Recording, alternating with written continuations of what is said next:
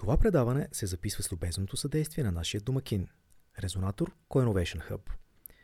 Резонатор е хъб за споделени иновации и разполага с лаборатории, в които може да експериментирате или да развиете своя проект в различни дисциплини. Сред тях са бързо прототипиране, електроника и IoT, 3D принтиране, звуково инженерство, виртуална реалност, тестване на софтуер, STEM класна стая и разбира се не на последно място – подкаст студио, в което се намираме и в момента. Резонатор е вашия хъб, ако желаете да намерите хора с подобни интереси, експерти и ентусиасти, които да ви помогнат да разгърнете своя потенциал. Вижте повече на rsntr.com или Резонатор, изписано на английски и без гласните, както и в социалните мрежи. А сега продължаваме към нашето предаване.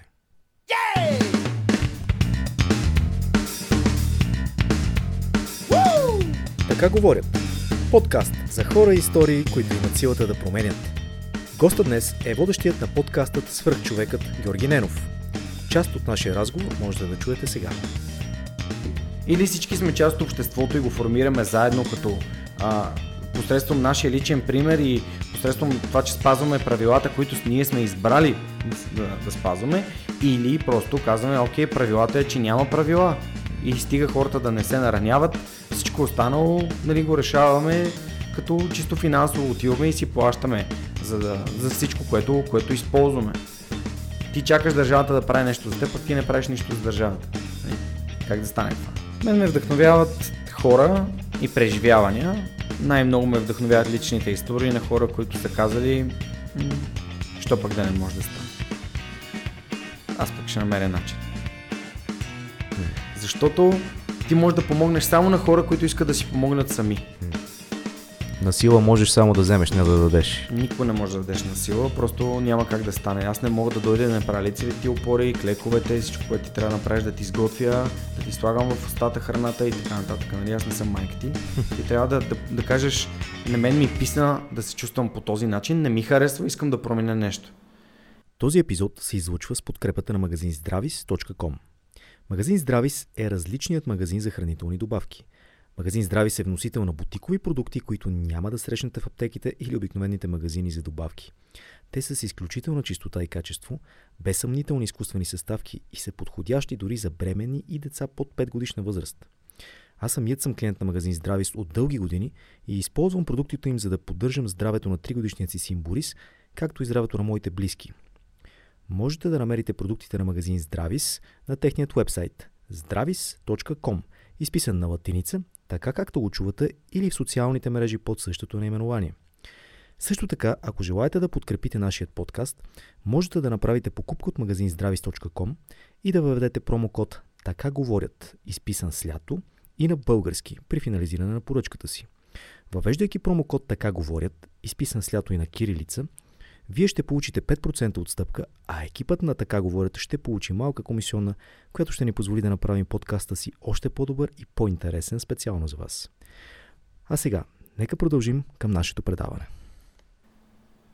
Така, здравейте на всички и добре дошли в подкастът, така говорят. Подкаст, който изсрещаме с хора истории, които вдъхновяват.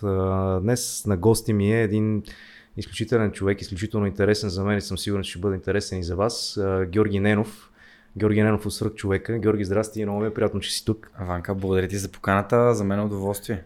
А, за мен е също, защото а, тук в студиото на Резонатор ти си първия гост на този подкаст. Той започва да се записва а, сега те първа, наново. А, малко го ребрандирахме. И а, наистина за мен е изключителна чест за това, че ти прия поканата а, да дойдеш а, и да, да поговорим мъничко а, относно твоя път и твоето пътешествие, а, за което мъничко ще, ще, така ще разкаже предварително, ще направим разбира се едно въведение. А, за мен е голяма чест, че това се случва, защото ти си един от така най-стъкнатите български подкастъри. А, твоя подкаст има над, колко станаха? 260? 264. 264 епизода. Към момента на запис. Супер. Следващия вторник ще стана да един повече. Това е много сериозен а, брой и много сериозно постоянство а, през последните 5 години, в които ти а, генерираш съдържание, което всъщност прави точно това. Вдъхновява хората. Ти си създателя на подкаста Свърхчовекът, а, завършил си немската гимназия, УНСС, за мъничко живееш навън, където започва всъщност твоя проект, доколкото... А... Не, той тук започва, но живял съм и в Англия, и в Германия. В Англия почти две години се събират. Не съм работил там като всъщност като мяч на чини или като а, човек, който прави някакви такива не, че това са лоши неща, но просто не съм отишъл там просто за да избягам и да печеля пари. Отидах в Англия, бях командировка, три пъти по 6 месеца, плюс още няколко, няколко месеца се събират по проект, който работих. Живеех в Сейнт Обънс, това е на север от Лондон, едно от най-скъпите предградия на, на Лондон. Просто там се намираше офиса на фирмата, за която работех, по българския проект за България. И вече 2017, когато отидах като част от Lufthansa Техник, когато ме поканиха да стана а, немски служител. Реално си бях на договор като немец в Германия. Но това, това ми е така опита да живея навънка. Да, за да съм малко по, по-точен. Абсолютно разбирам. А, добре, всъщност, кой е свръхчовекът? Всеки е свръхчовекът. Всеки има в себе си един свръхчовек и някак си сега в момента слушам на Йохан Кройв аудиокнига, а, аудиокнига в Storytel за историята на Йохан Кройв, един от най-великите футболисти на всички времена. Славят го на трето място след Пеле и Марадона. Не, това не е случайно. Но също време един човек с супер, супер голямо самочувствие, абсолютен егоцентрик, човек, който не приема чуждото мнение, авторитарен лидер. И всъщност този човек е една няколко стъпки отвъд а, свръхчовек, според мен. И свръхчовек е човек, който е повярвал, че може. На първо място, защото малко или много системата така ни създава да не, да не вярваме много в себе си, да трябва да търсим само верните отговори. Той е само един верният отговор, няма друг. Ам, лирически герой какво искал да каже, това е само един конкретен а, така, учен знае и литературовед казал, че точно това е имал предвид автора на, на произведението. Но истината е, че креативността, това за което говори Сър Кен Робинсън, това, че не можеш да научиш една риба да скатери по дърветата и не можеш да научиш една птица да, да плува, не? Mm. защото тя не е създадена за това, е нещо към което ние се отваряме все повече и повече. И именно такива истории, като тези, които се старая аз да разказвам, според мен са показателни за за това, че всеки може да бъде щастлив по неговия собствен начин, всеки може да създаде професията, която за него е най- най-добра и му позволява да даде най-доброто, на което е способен. Но преди това да се случи, човек трябва да повярва, че той носи в себе си нещо специално. А всеки един от нас носи в себе си нещо специално. Най-малкото, защото сме спечели най-най-трудната лотария на света а, и сме се родили на този свят. И от тук, от тук насетна от нас зависят много неща. И това е свърхчовекът. Всеки може да бъде такъв. Стига да каже, окей, аз вярвам в себе си и знам, че това нещо, което искам да постигна, ам, то е в, в моите възможности. Mm-hmm. Всъщност сега в момента е изключително а, популярна професията предприемач, ако изобщо може да съществува такава професия, тъй като това са много професии в, а, организирани в една. А, модерно е да си предприемач в момента. Ти самия всъщност си предприемач. А, така излиза. Нужно ли е, нужно ли е човек да бъде индивидуалист, за да бъде свръхчовек, да бъде абсолютно различен, да бъде абсолютно индивидуален а, и да бъде самостоятелен в а, това, което прави, абсолютно, т.е. да бъде предприемач, както казахме, mm. за да бъде свръхчовекът. Ама защо тук създаваме разделение? Нали? Всеки може да бъде предприемач, без значение дали е сам или е в група. Едно време, когато хората са отглеждали примерно дядо ми, той всъщност гледаше домати, картофи и чесън и ходехме на пазара в Павлекени да ги продава. Човека не се е самоопределял като предприемач, но реално това му е позволявало да изкарва допълнителни пари. Предприемача е човек, който предприема действия на първо място. Да и това нещо е свързано с пари. Ние малко бизнесмени, предприемачи, така ги слагаме на, на едно ниво. Казваме, това са някакви хора, които а, са си сами шефове. Имам приятели, които са си шефове сами, ама те са един вид служит, шефове на себе си, което не ги прави а, така визионери, не ги прави хора, които променят света. А, от друга страна пък един предприемач може да увлече след себе си много хора. И аз нямам някакъв конкретен отговор на, на твоя въпрос, но м- книгата, която ми промени виждането по въпроса, се казва Това си прави рамене на Айн Ранд. И там много ясно се посочва кой е човекът, който ще спре мотора на света. И всъщност как предприемачът като човек, който открива решения за дадени проблеми, защото е предприемчив, а не защото чака на някой друг да го свърши, създава най-голяма стойност за самото общество.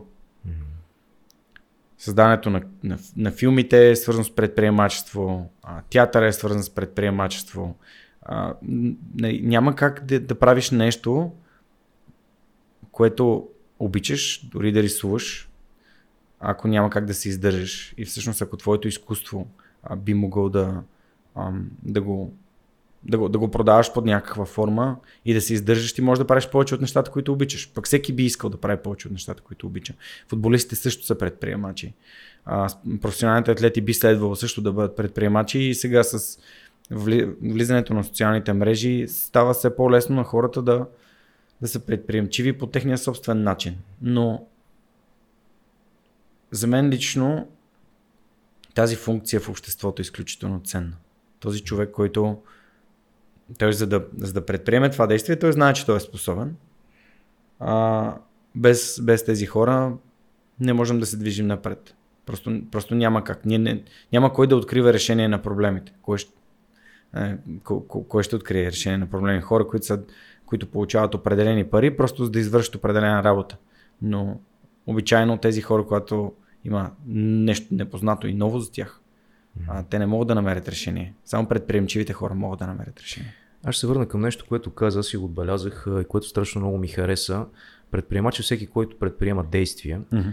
И всъщност, тъй като много ме занимава в последните няколко дена една тема, която е лично свързана с мене, а, и може би затова така се активира тази система, която вижда подобните неща в, в нашия мозък. Как се казваш? Ти, ти, ти, ти спомена миналия път ретикулативната система, тази, която когато видиш, да речеме, когато си купиш, да речем, BMW, всички коли са на ага, окей, okay, да. Uh, не, не мога да седя в момента, но да. да възпроизведа. Това не е значение. Да, има такава система, когато си насочиш вниманието към нещо, започваш да виждаш много повече от същото. Всъщност, може би затова ми направи впечатление това, което каза, че предприемчиви са хората, които предприемат действие. Всеки, който mm. предприема действие, е предприемач.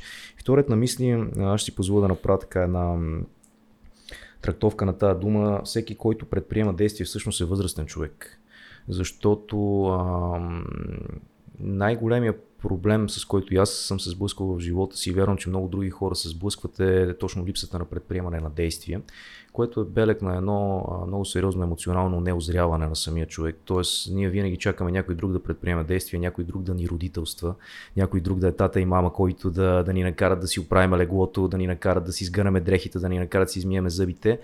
А, и ако всъщност имаме проблем с това нещо, с предприемането на действия конкретни, а, последователни и с мисълта за бъдещето, което също е един а, много така детски, е, една много, много детска черта. Ние живеем тук за момента сега, искаме да усетиме нещата, да живееме за усещането, за, за удоволствието от това да си играем с играчка без да има значение а, по какъв начин нали, тя ще бъде а, значима за нас в бъдещето. А, за децата това не е проблем, това е важно, защото всяка игра нали, е значима за бъдещето, чрез нея те се учат, но за нас вече като възрастни хора ние трябва наистина да предвиждаме действията си, да ги поставяме в някаква перспектива и да предприемаме действия, това, което ти каза. Действието е нещо, mm. което отличава възрастния от, от детето и в този ред на мисли напълно разбирам това, което казваш, че всъщност предприемач е всеки, който предприема действия и всеки е предприемач а, тогава, когато успява да, да, да направи това нещо за себе си. А, и тогава всъщност и обществото действително е много по-щастливо, защото то е общество на възрастни хора, хора, които действително променят нещо. Ами, в този ред на мисли и можем да си зададем въпроса, кое ни пречи да станем възрастни хора. Възрастни тук и го използваш в смисъла на, на осъзнати а, хора, които а, всъщност нали, не е свързано с самата възраст, аз това, че да, даваш, даваш си сметка за нещата, които вършиш и това, че те имат определени последствия, действията и бездействията ти. Но, честно да си кажа, според мен голяма част от, от тези модели, които ние следваме, са следствие на нашето израстване. начина по който сме отгледани, средата в която сме попаднали, средата в която сме попаднали вече като деца в детската градина в училище. Всички тези неща ни влияят. Но родителите имат фундаментална така, роля при създаването на, на възрастния човек в нас. Тъй като има, знаеш, примерно, веднага можем да направим паралел с а, хора, които не могат да вземат едно решение без майка си, нали, се обадят по телефона и да кажат, а, те не могат да се разделят с гаджето си без да, да, да го обсъдят с, с, с, майка си, не могат да почнат работа без да обсъдят с майка си, не могат да си купят апартамент, мебели, плочки и така нататък. А пък а, тази независимост, всъщност, тя е фундаментална, защото твоите родители не те притежават. Твоите родители, тяхната роля е да предадат своите знания, умения и, всъщност да те подкрепят, ти да се развиваш като отделен човек. А, и много хора не живеят в, според мен, малко така объркано, че са вещи на, на техните родители, но това не те прави пълноценен. Но няма да критикуваме родителство. Родителство се прави най- най-много през личен пример, както и вдъхновението, така че можем да се върнем на а, в, нали, темата на, на, на, на подкаста, именно и вдъхновението. И ето предприемачите чрез личния си пример и, а, и Форд, и Илон Мъск, и Безос, и Стив Джобс са хора, които са станали нарицателно за вдъхновение, именно защото са предприели някакви действия, които другите хора преди тях са смятали за невъзможни. Ето го Арнолд Шварценегер абсолютен, абсолютен предприемач. Той е най-предприемач от всички предприемачи, защото във всяка една сфера, в която е пожелал да предприеме действие, е, е изкъртил. Просто е постигнал невероятни резултати. Абсолютно. Говорихме за вдъхновение. Тебе какво те вдъхновява? Мен ме вдъхновяват хора и преживявания. Най-много ме вдъхновяват личните истории на хора, които са казали, що пък да не може да стане. Аз пък ще намеря начин. Защото само така стигаме до някакви а, неща, които очевидно помагат и на, на обществото. А, преди 30 години, когато аз съм бил на 5-6 годинки и съм си играл с някакви колички и съм, си спомням, за някакви абсолютни, а имаше едни такива като, те не са лего, ами такива като а, купчета, които нареждах, дори нямаше лего тогава а, поне, поне аз нямах. А, сега в момента тук сме наредили някаква брутална техника.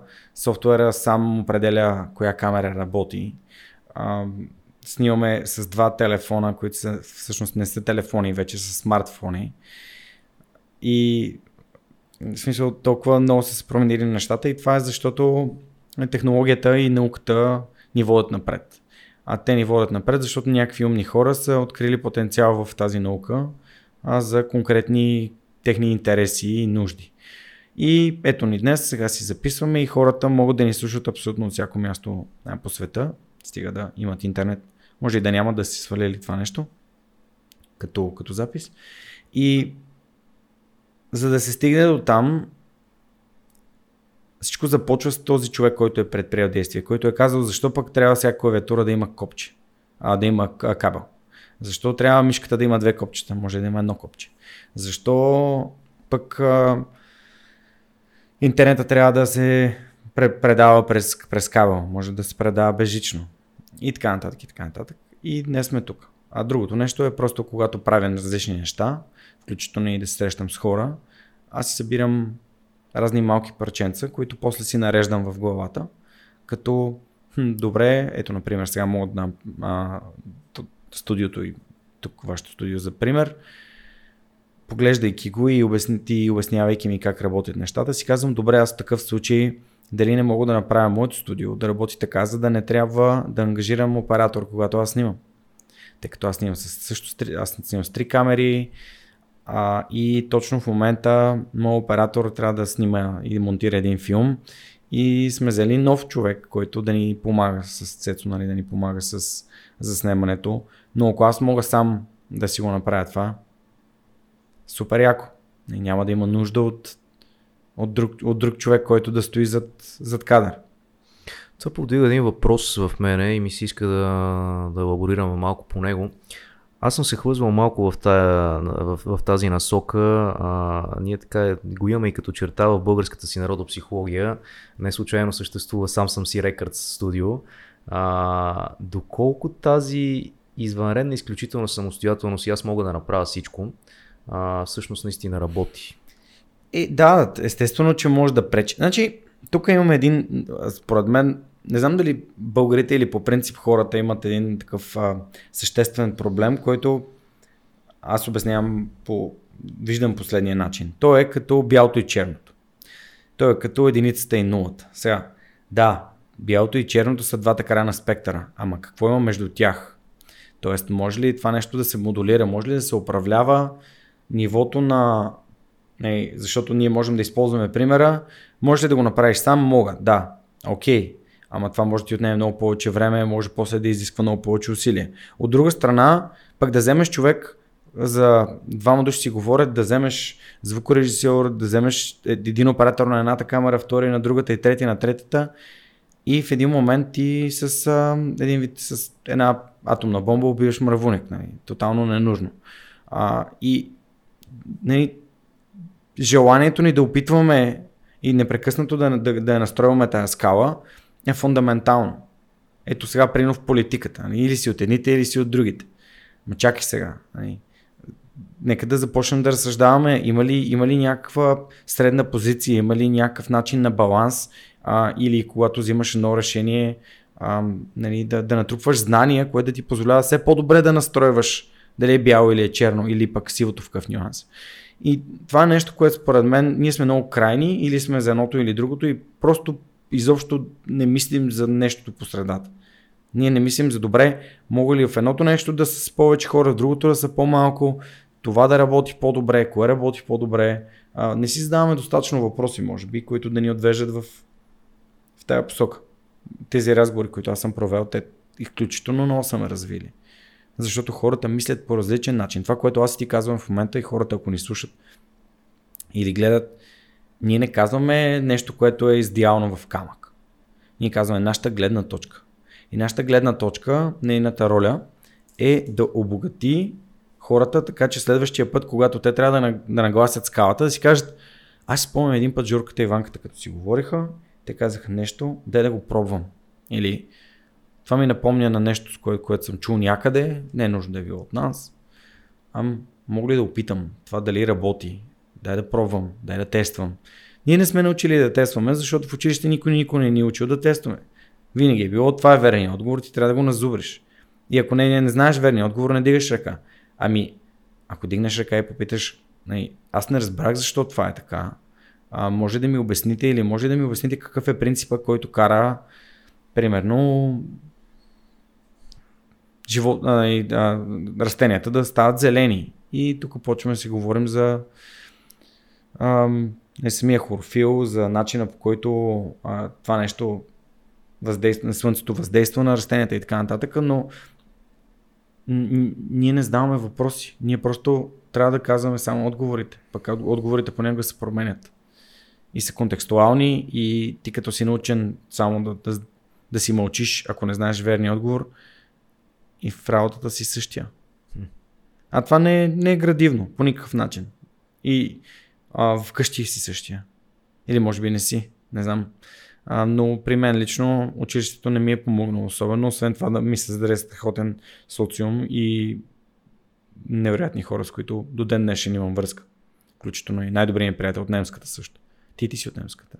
А, не, не, аз не съм. Аз, аз съм завършил класическата гимназия, но а, да, имахме. Има си приятели, да, е, приятели в немската, да, извиняй. А... Класическата също е страхотно училище. Познавам доста хора там. Ами, Всъщност, говорейки за това, да, аз това е много хубаво въведение в това, което исках да ти задам като въпрос, така или иначе. Mm. Класическата гимназия като образование е хубава не толкова заради самото образование, защото човек може да научи всичко вече. То дори това е по-големия проблем, според мен, в, в настоящия момент. По-големия проблем е, че има толкова много информация, че човек не може да разбере кое трябва да научи и той няма yeah. достатъчно време в живота си да научи всичко, което би могъл а, и което наистина е ценно. А, твърде много са ценните неща, не можем да си изберем. Това също води до парализа, но, но друг е, друго исках да кажа.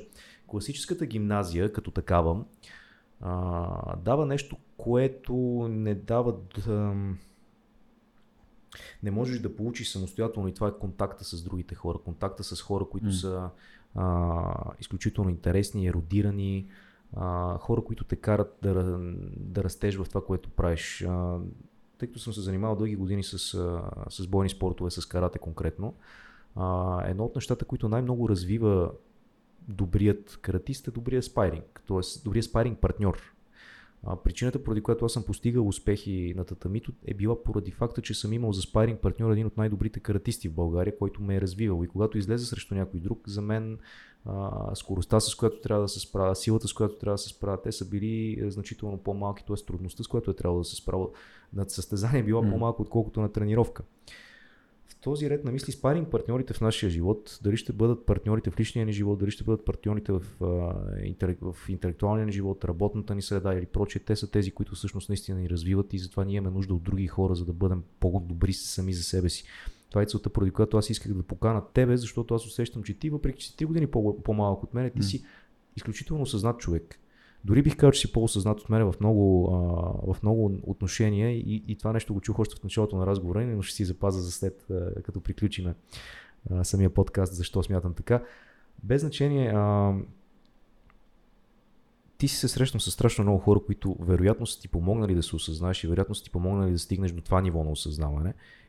Кой е един от най-интересните хора, с които си се срещнал по време на твоите подкасти? Ами, те са толкова много интересните хора, които съм срещнал. Не мога да не отбележа Лазар, защото докато ти разказваше за, за, мой, за моята трансформация, тя започна с грижата за, за тялото. Чисто физически.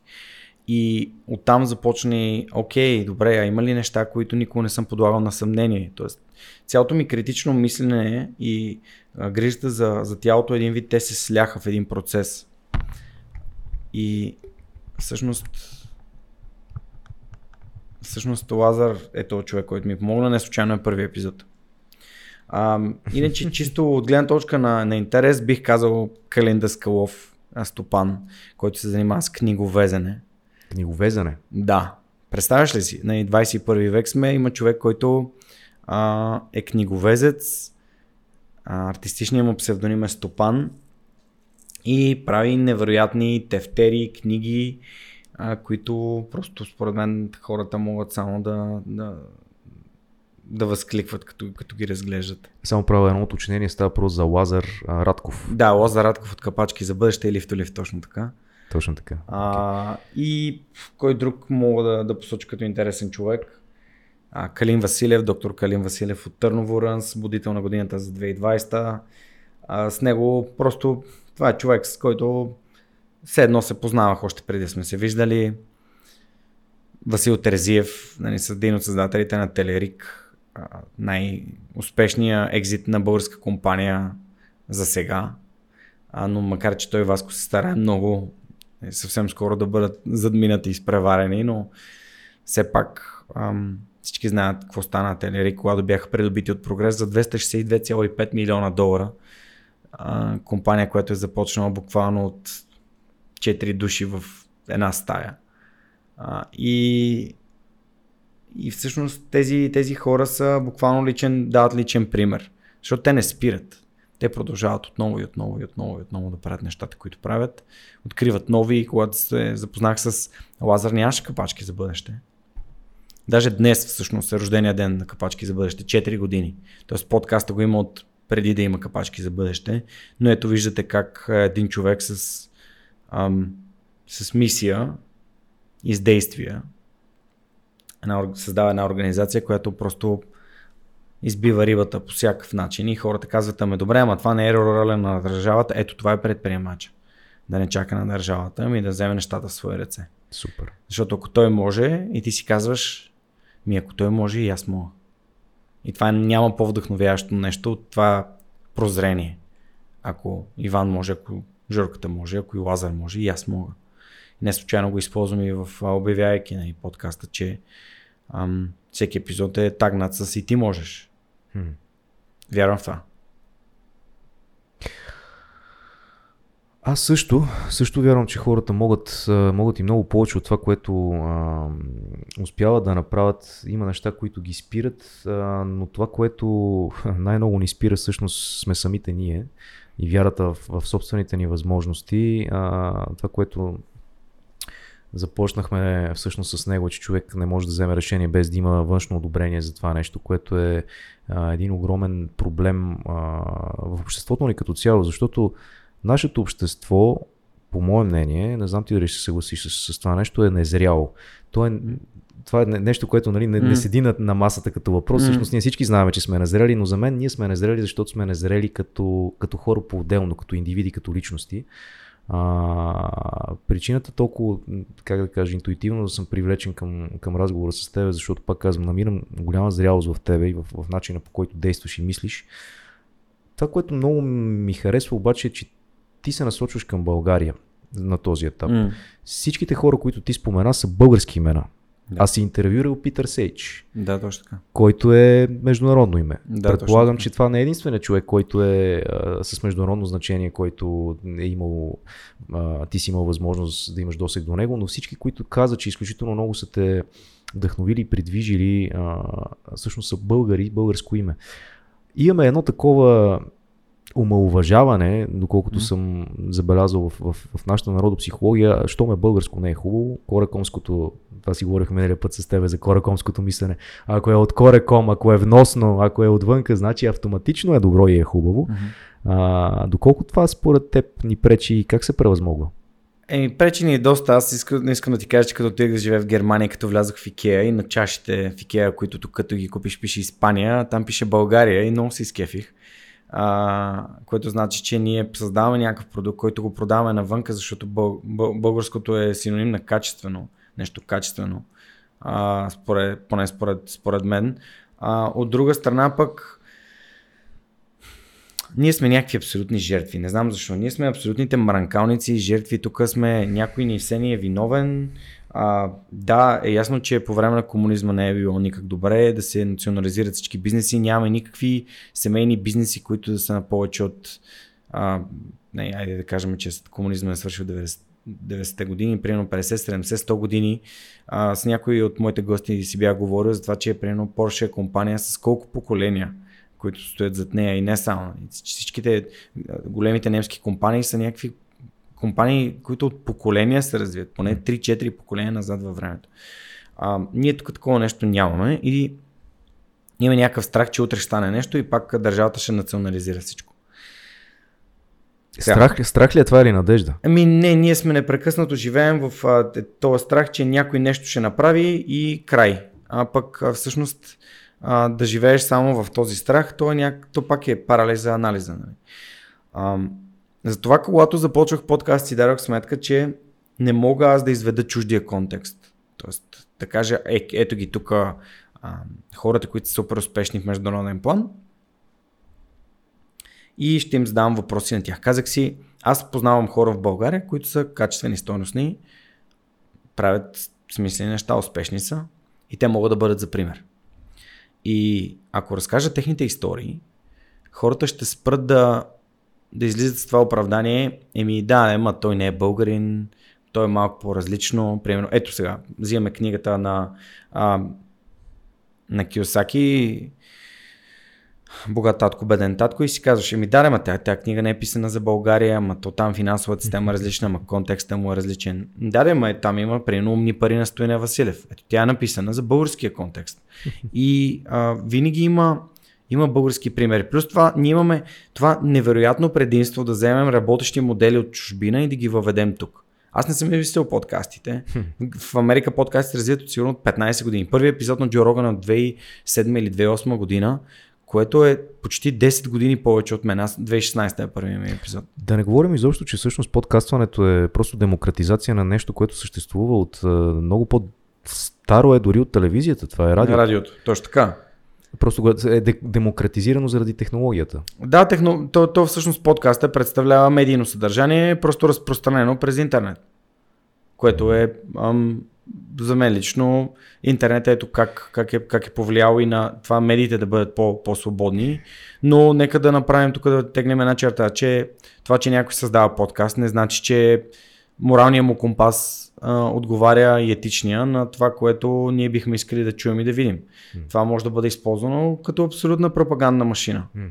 А, и ако не си даваме сметка за това, макар че хората, които използват интернет, айде тук пак малко генерализирам, а, не съм прав, защото в, и в българското интернет пространство и в световен план а, тази сила, именно силата на това, че всеки може да се качи и от абсолютно безимен, безименно да пусне някакъв коментар или съобщение, тя буквално може да съсипва животи, кариери и, и реално да ръководи политики на цели държави, така че трябва да подхождаме с някаква критична мисъл и да проверяваме информацията, която, която получаваме в интернет. Без значение каква е темата най, нали, естествено на чисто политически а, теми задължително всичко това трябва да се проверя доколкото е възможно, да не приемем нещата като чиста монета, защото именно факта, че някой е излязъл по радиото и телевизията го е казал, а, кара хората да вярват на това, което виждат в мейнстрим медиа. А то може изобщо да не отговаря на истината, защото а, нали, мейнстрим медиа, за да работи, трябва да бъде нали, субсидирана, финансирана по някакъв начин. И от тук насетне може да си представиш, че един човек, който има хубаво студио, качествена техника а, и получава добри пари да продължава да бълва съдържание, може би пък някой му плаща за да го прави. Mm-hmm. И трябва да се разбере кой е този човек, който му плаща, защото а, може да излезе така, че този човек създава в теб някакво убеждение, което той чисто няма никакъв морален компас, а, примерно, аз мога да дам един такъв пример с националната лотария. Това не е нещо, което аз бих излязал да рекламирам. Без значение колко пари бих получил за това. Мисля, тук не става въпрос за пари. Но има хора, които го правят. И не, без да казвам нищо лошо за хората, но това за мен лично е компрометиране на, на, на, твоя, на твоето на твоята гражданска позиция изобщо и на твоя морален компас. А, а точно така. Мисля, че думата, която търсиш е точно тази морал. Uh-huh. А, нещо, което много липсва, обаче аз ще си позволя също да направя така едно разсъждение, тъй като много разсъждавам в последните няколко дена а, по темата за зрелостта и всъщност намирам паралели, които а, са изключително, изключително а, силни, както за мене като човек, както като цяло за хората така и за обществата, защото едно общество е просто една система от, от много хора. А, и модата от, от цялостната зрялост на хората в обществото прави зрелостта на обществото. Това, което ти каза, малко се връщам към него, е, че всъщност ние а, търсиме чуждото одобрение, търсиме чуждия пример, тези чужденците, тези, които са постигнали много отвънка, а, това много ми напомня на нещо, което чета в момента, една книга, която просто буквално преобърна живота ми. Тя се казва Порасналите деца на емоционално неозрелите родители. Не мога в момента да ти цитирам автора, а, по-точно ще се объркам в цитата, но въпреки това ще, ще, ще тагна тази книга задължително в кредитите. Ние като общество екстернализираме екстернализираме а, нашите проблеми, т.е. белега на непорасналото а, емоционално дете е това, че то търси винаги вината вън и търси решението вън. Обстоятелствата бяха такива, а, ситуацията беше такава, аз не можех да направя нещо, нищо не можеше да се случи, защото някой ми пречеше. Винаги или някой ни пречи, или решението е вън от нас, т.е. търсиме някой, който е по-умен, по-интелигентен, по-способен а, и това е точно белег на, на детето, което търси родител, който да му покаже какво се случва. И ние като общество всъщност сме точно това. Ние сме едни деца, които винаги търсиме родителя, оня, който е отвънка, а, за да може да, да, да, да ни предвижи напред, да ни помогне в задачите, с които ние трябва самия да се справим и да поемем отговорност за тях. И ние не сме виновни за това нещо. Е, това е проблема, защото това, което измъчва нашето общество е вина вина за това, че не може да се справи с собствените си проблеми. А ние не сме виновни за това нещо, защото връщаме се към комунизма и ти ме върна към това нещо. Не се бях замислил. Какво представляваше комунизма? Някой ти казва какво да правиш. Ага, един авторитарен татко, който обаче не ти обръща никакво внимание, защото нямаше свобода тогава, нямаше право, ти нямаш право да кажеш нещо. Имаш право да изпълняваш или да бъдеш в белене. Не можеш да бъдеш чут. Детето, което не е чуто и не е видяно, изведнъж придобива самостоятелност 90-те години И то все още е дете. 30 години по-късно ние сме още деца като общество. И още търсиме решенията вънка от нас, още търсиме решенията някъде в чужбина. Европейския съюз да ни оправи. Европейския съюз. Царя. така е, ние, ние просто се хващаме с тия. Ме, ето погледни сега и настоящото политическо състояние какво е. Нали, един човек ни управлява 12 години, който е точно тази фигура. Mm-hmm. Нали, бащата, го... който Да. е тук Ние си го търсиме. слънцето. Търсиме бащата, защото нямаме доверие сами на себе си. Е, това Да. е нещо, което... А ние доктор може да се справим. И точно, това, е- то, точно в момента сме в някакъв преломен момент, защото виждаме хората, които започват да се връщат. И те се връщат вече живели на друго място в други общества. И те казват, ама чакай сега. То това така не се прави. Има, има практики, които работят много по-добре.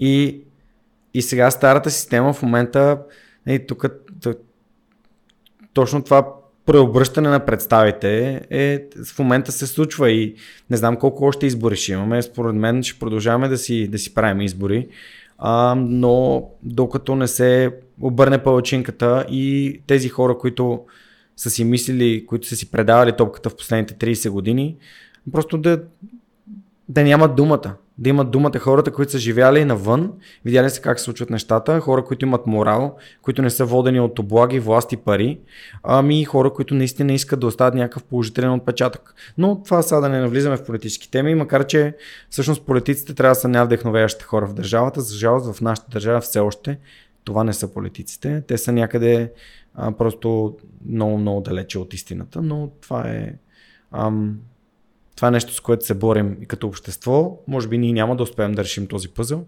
но със сигурност ще положим основите на това нашите деца да живеят на по-хубаво място. Знаеш, аз без... Всеки е отговорен сам за действията си, тъй като малко засегнахме политиката, нали? А... Екстремната отговорност на Джоко е задължителна книга за четене. Според мен трябва хората да учат в училище.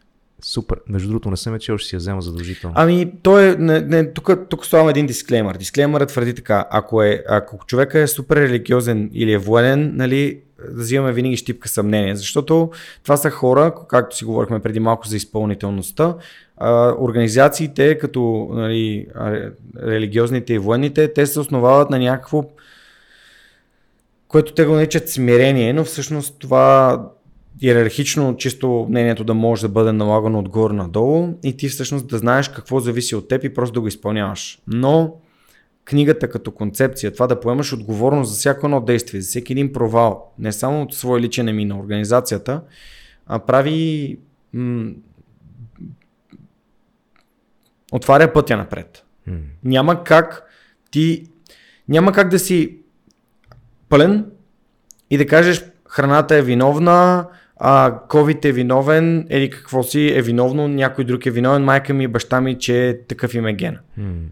Излизаш, има, има някои неща, които трябва да направиш. Да се движиш всеки ден, да се храниш осъзнато, така че калориите, които приемаш, да не надвишават калориите, които изразходваш, да се наспиваш и съответно да си контролираш стрес. И тия четири неща, ако ги правиш достатъчно дълго, гарантирано ще имаш резултати. Ако не си, ако нямаш някакви други нали, заболявания, типа хормонални и така нататък.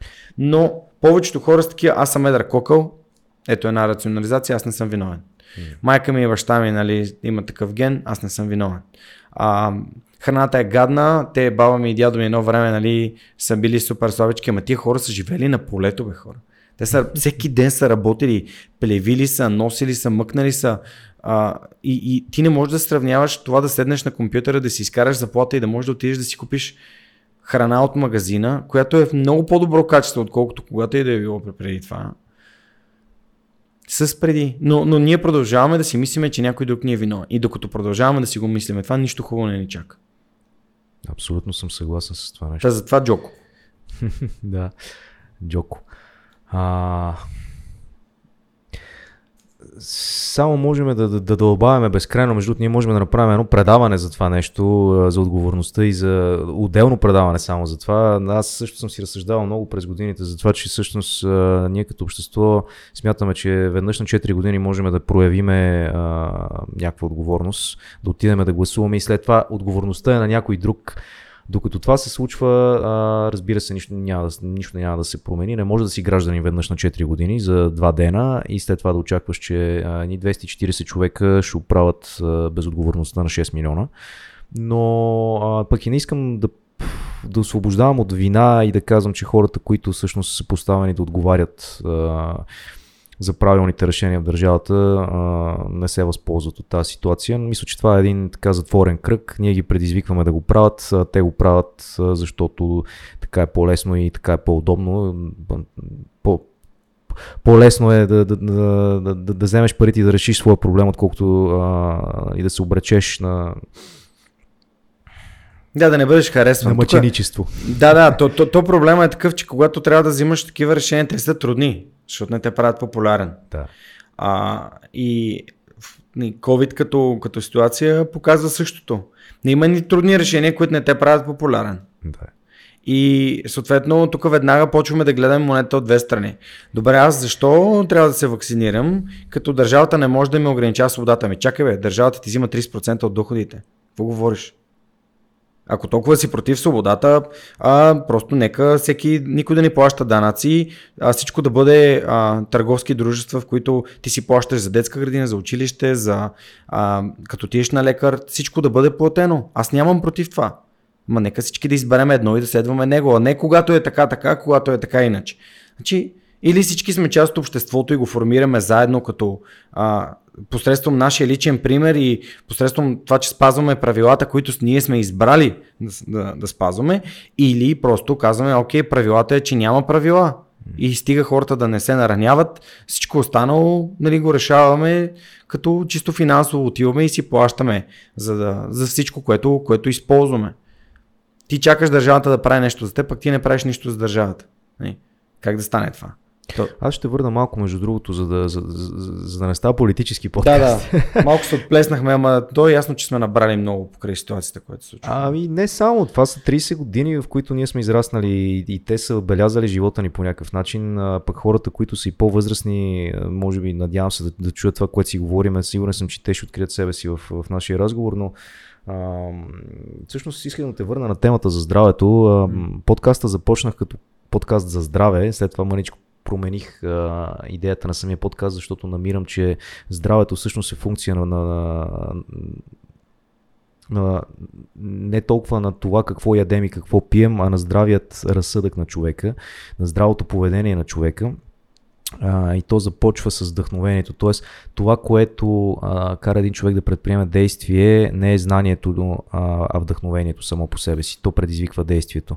Знанието е инструмент. Не си съгласен? Две, Кажи. две неща. Според мен има още нещо, което може да те предизвика да действаш. Окей, Дискомфорт. също. Да, също. това са, или, или нещо тотално вече не трябва да ти харесва, или някой друг да те е вдъхновил чрез неговия личен пример. Това, това, е, това е моето мнение. Ние с тебе си приличаме и по нещо друго. Аз също се занимавам а, персонално с коучване. А, имам клиенти, с които работя върху тяхното здраве. Мгм. Ти също правиш това Мгм. нещо. Разкажи ми малко повече за тази дейност и как помагаш на хората да бъдат по-здрави, а, както в ума си, така и с тялото си. А и първото нещо, което аз правя с хората, с които в последствие започвам да работя, е да, да, да си поговоря с тях и да разбера колко от тези хора искат да поемат отговорност за собственото си здраве. Тако се връщаме на отговорността. М. Защото ти можеш да помогнеш само на хора, които искат да си помогнат сами.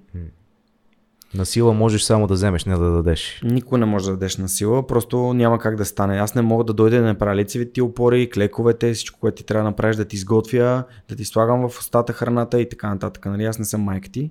Ти трябва да, да, да кажеш, на мен ми писна да се чувствам по този начин, не ми харесва, искам да променя нещо.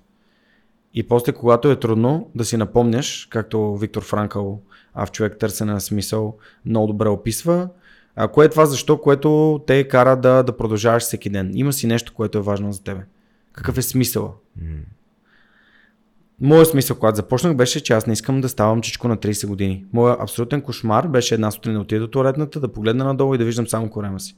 Мисля, това ми беше абсолютният кошмар, с който се събуждах всяка сутрин и си казвах, днес трябва да отида на фитнес, утре ми е почивен ден, други ден трябва да отида на фитнес и така нататък. Тоест, моя, моя ден просто беше а, така формиран около този стремеж да бягам от този дискомфорт. Не знам защо, просто не, не, си, не си го представяха. Имах колеги, които на 28-9 вече сериозно нали, бяха почнали да наддават. И така стигнах от най-лошата форма в живота си на 20, това е било 2013-27 до най-добрата на 29. Ама наистина на едни и същи килограми. Така, второто нещо, освен човек да поема отговорност за себе си, е според мен човек да си даде сметка, че тези неща, които трябва да направиш да бъде здрав, са много прости. Супер прости, те не са секси. Не са изпи сега тази добавчица, е това е магическото, как, как да сваля само от корема, не може да свалиш само от корема. Не тялото не работи така. А, Съответно, трето, кое е това не, магическо, така, магическия уред, който да използвам. Ако обичаш да бягаш, бягай. Ако обичаш да плуваш, плувай. Ако обичаш да, да ходиш на бойни спортове, ходи на бойни спортове. Ако има нещо, което обичаш да правиш, по-добре е да правиш него, защото че го правиш много по-дълго, без да ти изисква усилие. Контролирай си стреса. Ами не мога, аз много работя. Окей, добре. Ама колко от нещата, които правиш, реално носят някакъв ам, резултат чисто и, и ти помагат. Защото голяма част от нещата, които правим са просто, както каза Тим Ферис, а, вземи ни документи, обикаляй офиса, говорики по телефона, за да изглеждаш заед. Mm. И, а, или, както казва моят приятел Христо Нечев, drink more coffee, do more stupid things faster. Нали, пийте повече кафе, правете повече глупави неща по-бързо. А, стресът е изключителен бич тялото реагира по два начина. Или супер много сваля, или супер много качва. Mm.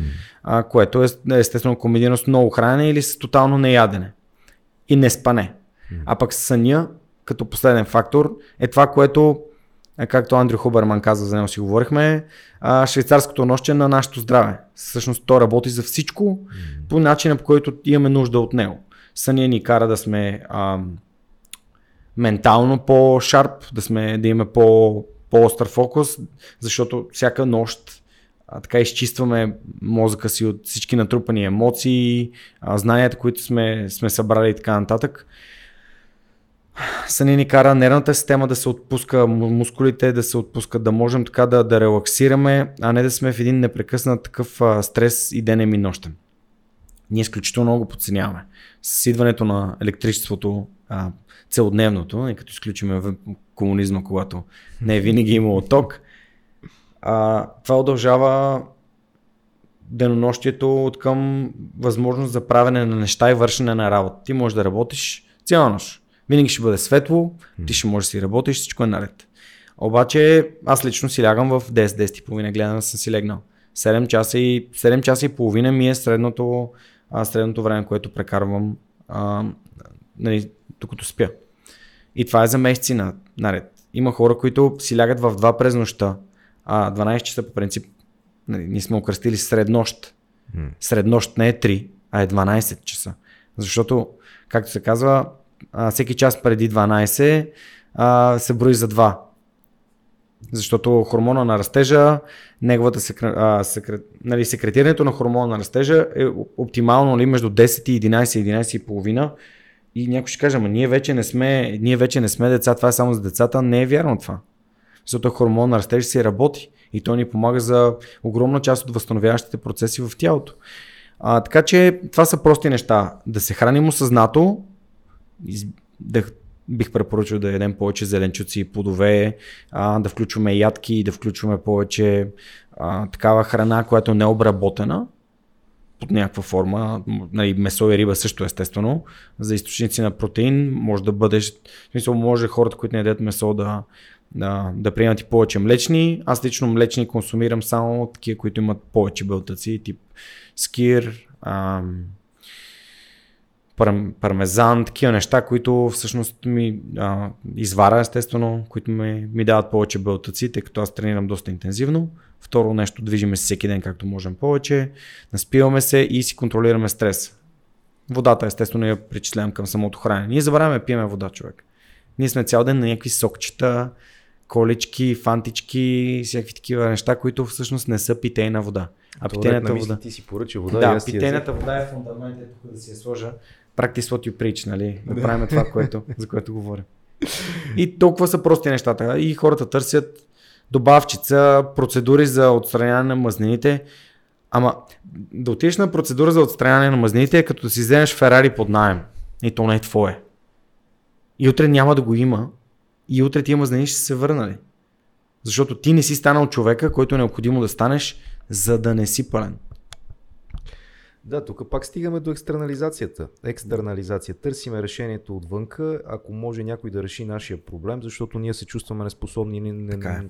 нямаме а, нали, самочувствието, че ние може да си решиме сами проблема. Всек, всеки е специалист в някаква област а, и трябва да потърсим специалист в тази област, за да си решим проблема. По най-бързи и ефективен начин. Да, затова години наред аз имам работа, между другото. Аз съм специалист в тази област или поне съм бил а, за дълго време. А, проблема, който винаги обаче аз съм акцентирал и когато съм работил и, и в групи с хора, защото аз предимно групово се занимавах като групов треньор а, и персонално е това, че всъщност а, аз нямам вълшебното решение за всеки проблем, а, както и ти, както и всеки друг. А, и освен това, не бива да имаме е, вълшебно решение. Никой не бива да има вълш- вълшебното решение на твоя проблем. Никой не бива да има ключа към твоето щастие и да го оставаш в джоба на друг човек. А, защото има малко неща, за които ние сме наистина отговорни. А, и те всичките са свързани с нас лично. И едно от тези неща е нашето здраве и ние не бива да прехвърляме отговорността за нашето здраве на друг човек. И това е един голям проблем, а, който медицината, между другото, е доста запознат с него. Тоест, съвременната медицина няма отговорност за тебе и да поддържа твоето здраве. Тя има отговорност за тебе тогава, когато ти толкова си се провалил в това да поддържиш здравето си, че да се намеси, така да се каже, баретите да влезат. Да, да ти да спаси оправят. живота. Да ти спаси живота. Точно така. Но винаги, когато аз съм правил, между другото, и семинари за, за здраве, а, семинари, в които сме говорили за различни теми, които са свързани с здравето, а, това, което се е случвало е да получавам критика от типа, ама ти не си доктор, ти откъде на къде ще говориш за тия работи? Мисля, ти не, не ги разбираш тия работи, защото не си медицинско лице. А, и честно казано, аз съм се засягал, може би, в някакви М. ситуации, съм се чувствал наистина неадекватен, защото в крайна сметка каква е моята кредабилност за това, за да говоря по тия теми. Но това е нещо, което трябва човек всеки да знае и да може да, Да. прави. Това е най-личната отговорност за тебе самия и не само. Ние сме скачени съдове с нашите роднини, ние с нашите хора, хората, които живеят с нас, най-близките ни, те зависят от нас. И ако ние фалираме буквално в тая насока, те фалират заедно с нас. Ние ги повличаме надолу по склона. Не може да се грижиме за децата си, ако ние не сме здрави, нали? Мога ли да го обобща с едно изречение?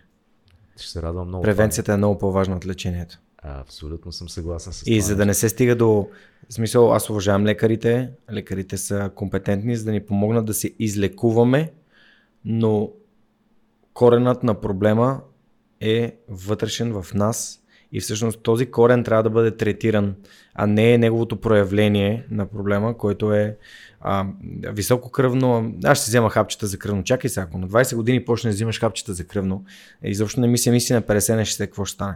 А за това имам много приятели, които са им казвали, чакай сега, прино, а, ти имаш а, дискова херния. Има много хора, които имат дискови херни и това не им пречи да размятат штанги в залите.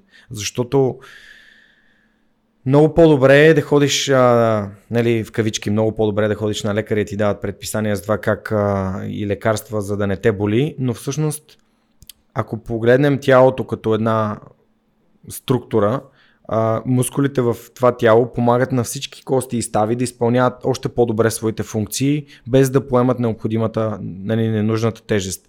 Пример, ти си на 20 години, играеш футбол, страхотен си, невероятен си, на 25 тежиш 20 кг повече, на 35 тежиш още 20 кг повече. Тоест ти си 40 кг върху, тя, върху глезените, които сте държали а, нали, 10 години по-рано и то, ти си нон-стоп с навехнати крака. Ами естествено, тя тая маса, нали, това е чиста физика, нали, тая маса се държи върху същите стави. Еми, не става. Нали. Или трябва да влезеш във форма и да укрепиш краката си, защото при мен беше също с коленете. В момента, в който започнах да правя само масаж, а, да, да, да клякам и да дърпам тяга и съответно бедрата ми станаха е такива, а, колената спряха да ме болят. Mm-hmm. И другото нещо, спрях да играя в футбол. Отидах да играя на врата и беше супер. Сега занимавам с бразилско джуджицу и по никакъв начин не ме болят ставите. И като изключим нали, някакви такива по-агресивни спаринги, в които наистина ключовете са доста, но това са си ключовете са директно атаки към стави. И е различно от футбол, където риташ една топка. И, и спаринга е за мен е безценен и съжалявам. Единственото нещо, за което съжалявам е, че преди 30 години, когато съм бил дете, никой не ме е завел в а, залата по, по джудо или по карате. Ами, а, ме оставиха да играя в футбол и за мен това лично време е загубено. Колкото и да обичам играта, можех да си обичам и да си я гледам. А, всъщност и да използвам това време като ако можех да се върна да играя бразилско джуджицу преди 30 години, ще е супер. Аз между другото стартирах, а, започнах да се занимавам с бойни спортове точно с джуджуцу. Mm. А не беше бразилско, японско. бразилско. Да, това се удари, да. да. Точно така. А... Защото бразилското няма удари. Само да, да обобщим хората, които не знаят. Бразилското джуджицу представлява граплинг, т.е. едно боричкане, в което целта на, на човека е да доминира посредством позиция или ключ. Т.е. това може да бъде от, нали, до отказване или до изключ... свършване на времето. А, както ти самия каза, това е боен спорт, в който има спаринг. А бойните спортове, в които няма спаринг, реално не са бойни спортове, това са бойни изкуства и е съвсем различно. Mm-hmm, абсолютно. А, всъщност единоборството е едно от най-старите, тъй като аз съм завършил спортната академия и там това ни преподаваха. Единоборството е един от най-старите а, спортове. А, като цяло в световен мащаб това е нещо, с което ние сме се е налагало да оцеляваме. А, това обаче повдига един много сериозен въпрос, който мене ме притеснява се. Особено в настоящата ситуация, нашето общество в момента е не просто разделено, то е агресивно, защото разделението създава агресия. Mm-hmm. А, всичкото това против за вакциниране, то с, насърчава хората да бъдат агресивни един към друг, да има един оборство в обществото и по, в, mm-hmm. в отделните дори семейства, което за мен това е абсурд mm-hmm. да се случва, но се случва а, под диктовка на настоящата ситуация. Да. А пък има една така на пръв поглед едно несъответствие, а, идващо от това, че всъщност хората, които се занимават с бойни спортови единоборства, не, не са агресивни. Повечето от тях. Да. Повечето. Някои отиват там, защото са. Без агресивни. да генерализираме, да. има хора, които наистина аз бях влязък в залата с идеята, там сигурно е пълно с агресивни хора. Mm. Истината е, че в залата по бразилско джуджицу имаш само един агресивен човек. Той беше един джудист, който обичаше да хвърля белите кони наляво надясно. Всички останали бяха супер, супер готените пичове и до ден днешен а, първо в самото джуджицу има поздравяване преди и след всеки спаринг. Нещата са наистина много. Така, никой няма да те контузи нарочно и да направи нещо а, ще пазят хората и това за мен е супер, супер ценно. А, и, но в, цял, в главата ми винаги бойните спортове са били свързани с някакви много агресивни хора. Така че подозирам, че има и други хора, които разсъждават по този начин. Да, а, моята идея всъщност и моя въпрос е каква е връзката според теб между гнева и агресията? Е, а, значи като погледнем назад а, към фундамента, какъв, какъв е принципа. Принципа е, че има четири основни емоции. А, гняв, радост, тъга и скръп. И всъщност този гняв е някакво такова емоционално проявление на някаква болка. То как може да бъде изразено? Три начина. Fight, flight or freeze. Нали? Би се, бягай или замръзни. И това си е на такова първично ниво заложено в нас, че има хора, които като стане конфликт, просто избягват. Това са хора, които като влезете в конфронтация вербална с тях, те стават и си заминават. Mm-hmm. И просто не искат да присъстват. Защото това е такъв механизъм за справяне. Има хора, които тук, тотално замръзват. Седят и те гледат и ти сега разбираш, то човек тук ли е, не е ли физически, ментално, къде е? Да, аз, аз лично съм, аз съм авойдер. Аз казвам, да, да, добре, така е прав си и си тръгвам и, и правя това, което аз съм преценил. А, и хората, които като им влезеш остро и те започват и те да влизат остро. Така че това е нормално. За мен лично не, няма нищо ненормално. Въпросът е ние да познаваме себе си. Как реагираме. А като реагираме така, ние по-скоро пречим или по-скоро помагаме на тази ситуация да бъде решена. Ако попитаме добре защо смяташ така и Разбирам, че си гневен, приемаме нещата, които се случват срещу нас, нека да, нека да, да, да потърсим решение. А, това, е, това е пътя напред. Но ам, ние посредством това как сме израснали като хора, примерно аз не съм достатъчно асертивен, аз не се отстоявам достатъчно. Именно заради това аз просто съм, да, Ванка, окей, прав си така е и ще направя това, което аз смятам за добре. Просто защото не искам да се конфронтирам с теб.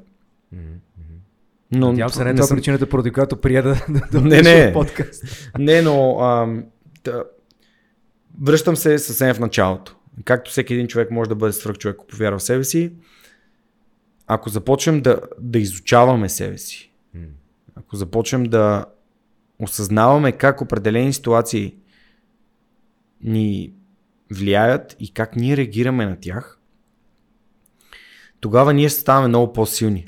Ние ставаме недосегаеми. Ако осъзнаем, че м- например, една от най-готените ми така, уроци, които съм си взел от свръх човека беше а, Георги Блажов от а, Почтенска котия за мръсни приказки ми беше на гости и разказваше за самоиронията и колко важно е да може да се, да се самоиронизираш. Защото, примерно, той започна разговора така. А, аз съм едно а, момче от а, дълбоката провинция. И Жорката се познаваме с него, той е от Горна Оряховица, баща ми е от Горна Оряховица, аз доста често казвам, че аз съм наполовина от Горна Оряховица, макар че съм роден в София. Не, не се бие в гъде, че съм софиянец. И когато ти започнеш по този начин и някой те нарече провинциалист, например, както като него, то това не стига до тебе, защото ти вече си се пошегувал с него. То, то, то без, това е оръжие, което вече не е пушка, която не може да гръмне повече. А, и, и това да можеш да се самоорганизираш. Аз, например, много често казвам, че, че, съм, а, че се смятам за много умен и за това съм правил супер големи глупости в живота си и разказвам някакви тъпоти, които просто показват, че всъщност не грам не съм умен, но а, така, е, една така самоирония е тотално обезоръжаваща, а пък показва, че ти знаеш къде са ти слабите места. Когато бях, аз носих чула 20 години и обяснявах, че съм абсолютно кьорав, а, супер съм, нали, сляп, нищо не виждам, като картица съм и, и много съм се шегувал с това и а, в един момент, нали, когато децата те базикат, че носи чува, в един момент хората не се заеждат с това, защото те, те, те са обезоръжени. Това не е нещо, което ти отричаш или също което се бориш. А, това е нещо, което си е част от теб и ти си го приемаш и дори се шегуваш с него. А, така че, всъщност, познавайки себе си, ние можем да достигнем до, м- до абсолютно непонятни за нас преди това резултати от типа на добре, нека, нека, нека нали, разбирам, нали, заявявам, че тотално не съм наясно защо водим този спор. Моля да те обясним, искам да разбера. А, оставаме отворени към него, не влизаме в не, не ти си виновен, не, не, не ми прехвърли вина и така нататък. Не влизаме в някаква битка, която да кара хората да са нежени един към друг. Но това е свързано с осъзнатост. И тази осъзнатост започва с момента, в който започнеш да си казваш има ли нещо, което аз мога да променя в себе си?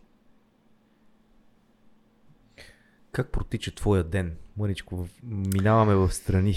А, моят ден как протича? Първо, а, ставам, в, ставам около 6, а, минавам през банята, пия вода, в момента се опитвам да, да правя а, такъв фастинг, който е поне трябва 12 часа да направя фаст.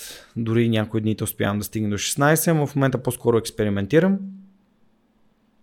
Около 7 без нещо, до 7 часа съм излязал.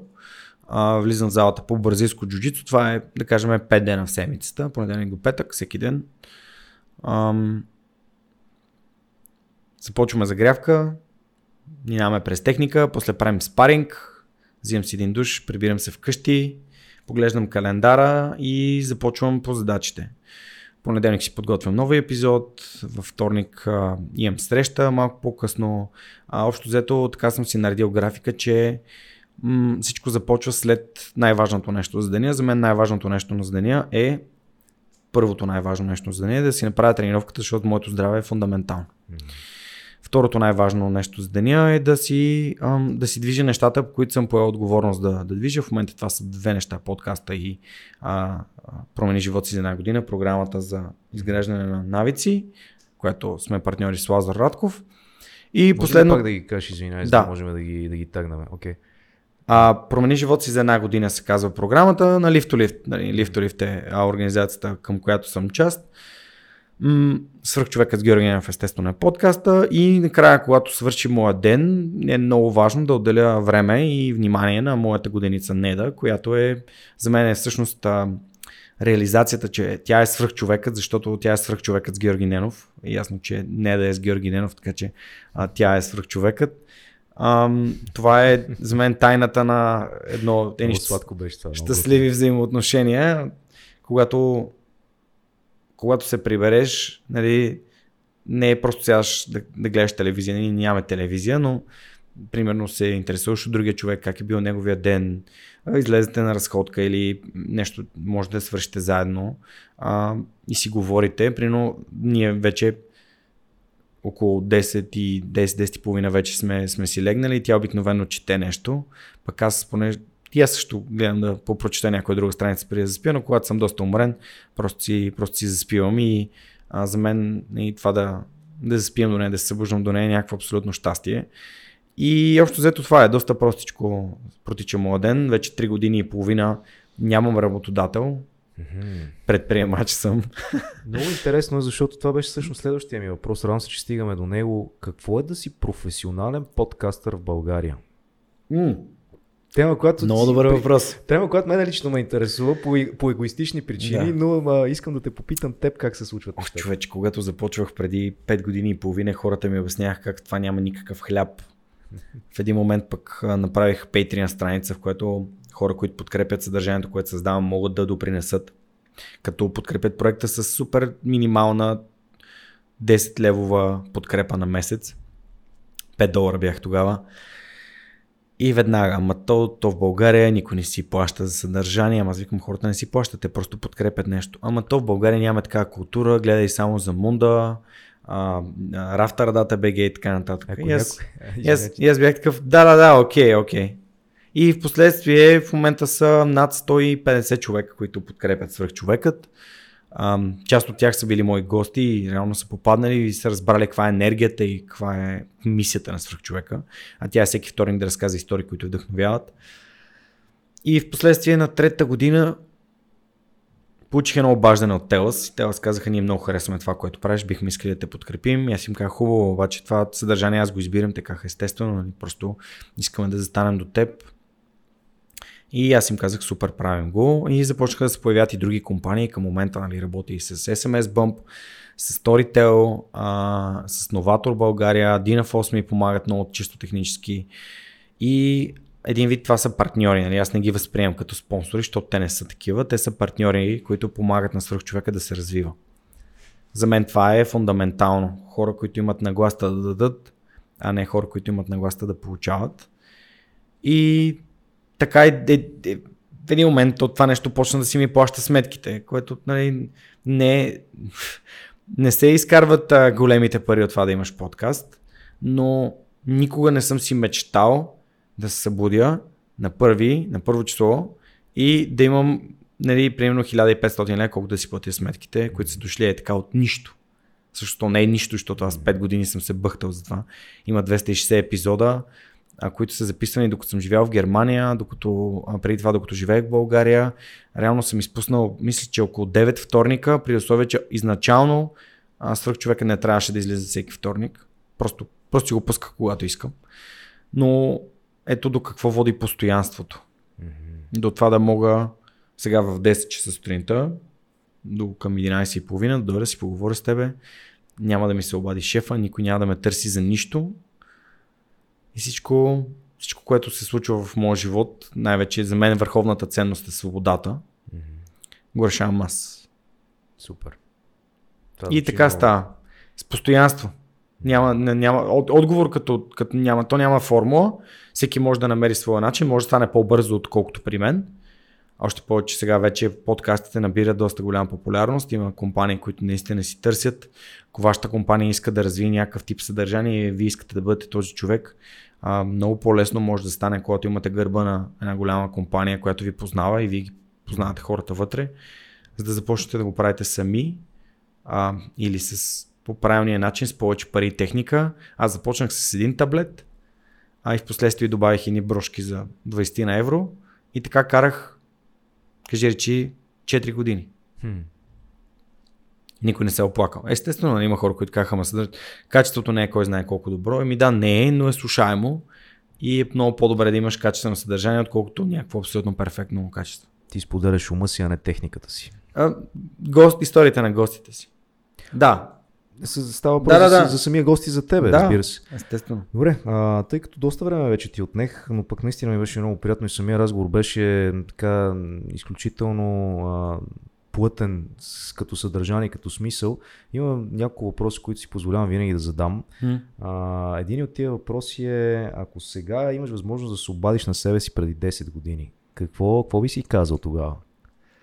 10 години. Какво би казал на, на, на, на този млад човек, Георги Ненов? 2011. А, вау. Хм.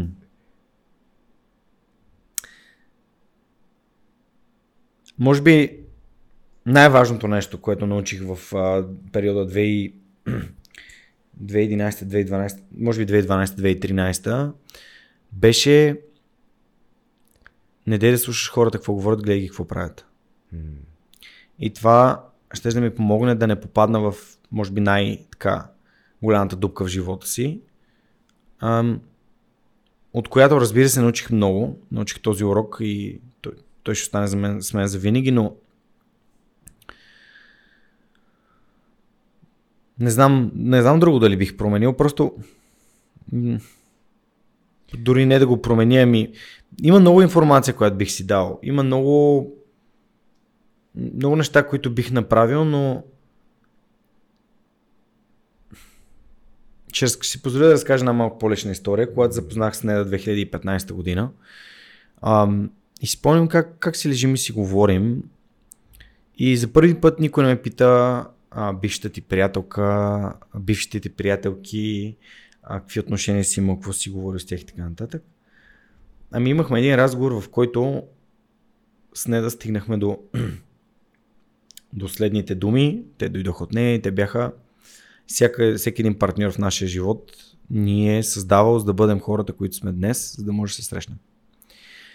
А, и това е абсолютно правилно. Всичко, което ни се е случило и, и не е било готино, се е случило за да ни научи на нещо. И колкото повече неща са ни се случили по-рано, толкова по- по-силни хора сме и толкова повече неща сме научили. Ако сме имали осъзнатостта да ги, да кажем, да, това е урок, това не е, това ми се случи на мен, ау, горки аз. Ами ето това се случи, ме научи на това и от тук насетне вече този, този урок ме, ме пази и ми, и ми помага. Така че за мен лично това е нещо, което бих си казал. Всичко останало се случва по най-добрия начин. Супер. Много беше готино това. И, и това, до което а, всъщност а, ти достигна като извод самия съвет, не дей да слушаш хората, какво говорят, а какво правят, гледай ги Да, какво правят. да Това ги е, какво правят. да, това е много И това много пак е ценно. действието, нали? това пак е пред, пред, пред, предприемчивостта, защото нали, дори в момента нали, политиците само говорят. И само политиците, които правят неща, изведнъж си казваш, ма той наистина направи това, което каза. М. И тогава вече започваш да си даваш сметка, че това са хората, които искаш да, да правят неща, а не хората, които искат про- просто да говорят неща. И това въжи за всеки един, а, всяка една сфера на нашия живот. Въжи и за, за нашите близки, които казват аз не искам да пуша повече и ги виждаш как продължават да пушат и да се крият от тебе или пак а, хората, които казват аз повече няма да а, а, да карам толкова бързо. Примерно имаш близки хора, които просто прекаляват, но те продължават да го правят. И хората, които учат децата си, че не е хубаво да пушат цигари, а самите те пушат пред тях и им забраняват да пушат цигари. Ето това е един от а, въпросите, които трябва да си зададат. Кои са нещата, които казвам на децата ми да не прави, но въпреки това аз ги правя и то ме вижда как ги правя. Един въпрос, който съм сигурен, че ще, ще разпознаеш и то е следния. Ако имаш правото на един грамаден билборд, който а, е на Times Square, да напишеш нещо, коя думата, която, кое е изречението, което би написал? А, бих написал и ти можеш. Нали, you can too. Ам, това според мен е много важно и тук бих за хората, които не могат да разберат какъв е смисъл на този израз, бих им бих им препоръчал да си вземат на Джон Стайнбек на изток от рая и да я прочитат. А, за да разберат какъв, какъв е смисъл, който влагам в тази, в тази сентенция. Всъщност там а, книгата завършва с ти можеш, или Тим Шел, не, не, не до там добре преведено от, от иврит, а, но и ти можеш, т.е. някой друг може и ти можеш, за мен лично е по, по, по-силно и въздействащо, защото е свързано с личния пример на някой друг. Както си говорихме през нашия разговор, ако виждаш, че някой вече го е направил, и е много по-лесно да си кажеш, ами да, ако той го е направи, значи и аз мога. А, такъв пример можем да, можем да използваме и за хора като а, примерно Димитър Бербатов, който, ако сте му чели биографията, там той над леглото си е сложил най-великите голмайстори на българския национален отбор и там Христо Бонев на първо място. И този списък нали, Бербатов го преследва до... И след като Христо Бонев може да вкара тези голове и Димитър Бербатов може. А, нали, всички знаем за, за Меси, за Роналдо, колко много хора са вдъхновени от а, Сена и от Шумахер. Нали, а, тези спортните величия, те са, те са идоли. И те, те затова са идоли, защото дават такъв, такъв пример. И когато виждаш, че те могат и ти можеш. Но в България ние можем, нали, твой идол може да бъде а, твой близък човек или някой, когото не познаваш, може да бъде твоят шеф. И си кажеш, ако той го е направил и аз мога да го направя. И точно за това смятам, че и ти можеш а, е това, което бих не сложил Айде не на Times Square, защото няма да го разберат, пък мен ми се иска хората в България така да започнат да се променят, но ам, бих го сложил на примерно някъде на Света София, там където е, се събират всички ам, статуята на Света София до, до ЦУМ. Събират се доста хора и чакат на, на кръстовището и ти можеш. Сами дойде, е всъщност може, може да променим тапетите на всички хора на телефоните изведнъж. Да. Таен ето, вирус. Да, таен вирус и ти можеш. Яко. Ами да, хората просто не се замислят, че наистина имат, имат умения и способности и само не им достига малко вяра. Вяра. Вяра, да. Така ли се става свръх човек с вяра? Е, с вяра и с действия. Супер. Георги, много ти благодаря за това гостуване. А, това беше всъщност първи епизод на Така говорят, подкаста, в който говориме, а, подкаста, в който ви срещаме с хора и истории, които вдъхновяват. Един човек, който наистина мене ме вдъхновява да действам, защото той е постигнал това, което аз искам от години. А, за мен е наистина чест и удоволствие, отново ще кажа. Нека за последно да кажем къде могат да те намерят хората, за да могат да имат връзка с тебе, контакт с тебе и да получат още това, което даде днес. Е, благодаря ти, Иванка. Ами, Фейсбук, Свърхчовекът с Георги Ненов, Инстаграм, The Superhuman Podcast, сайта свърхчовекът.bg на кирилица или thesuperhumanpodcast.net, една дума. Ам, или просто ако напишете свърхчовекът с Георги Ненов в Google, няма как да не намерите нещо свързано с, с подкаста. Постарали сме се, аз и целият екип от доброволци, хората без които нямаше да може това нещо да се случва. Разбира се и патроните на подкаста, нашата малка затворна група, където развиваме общност от хора, които искат да си помагат и да се развиват, а, което също нямаше как да...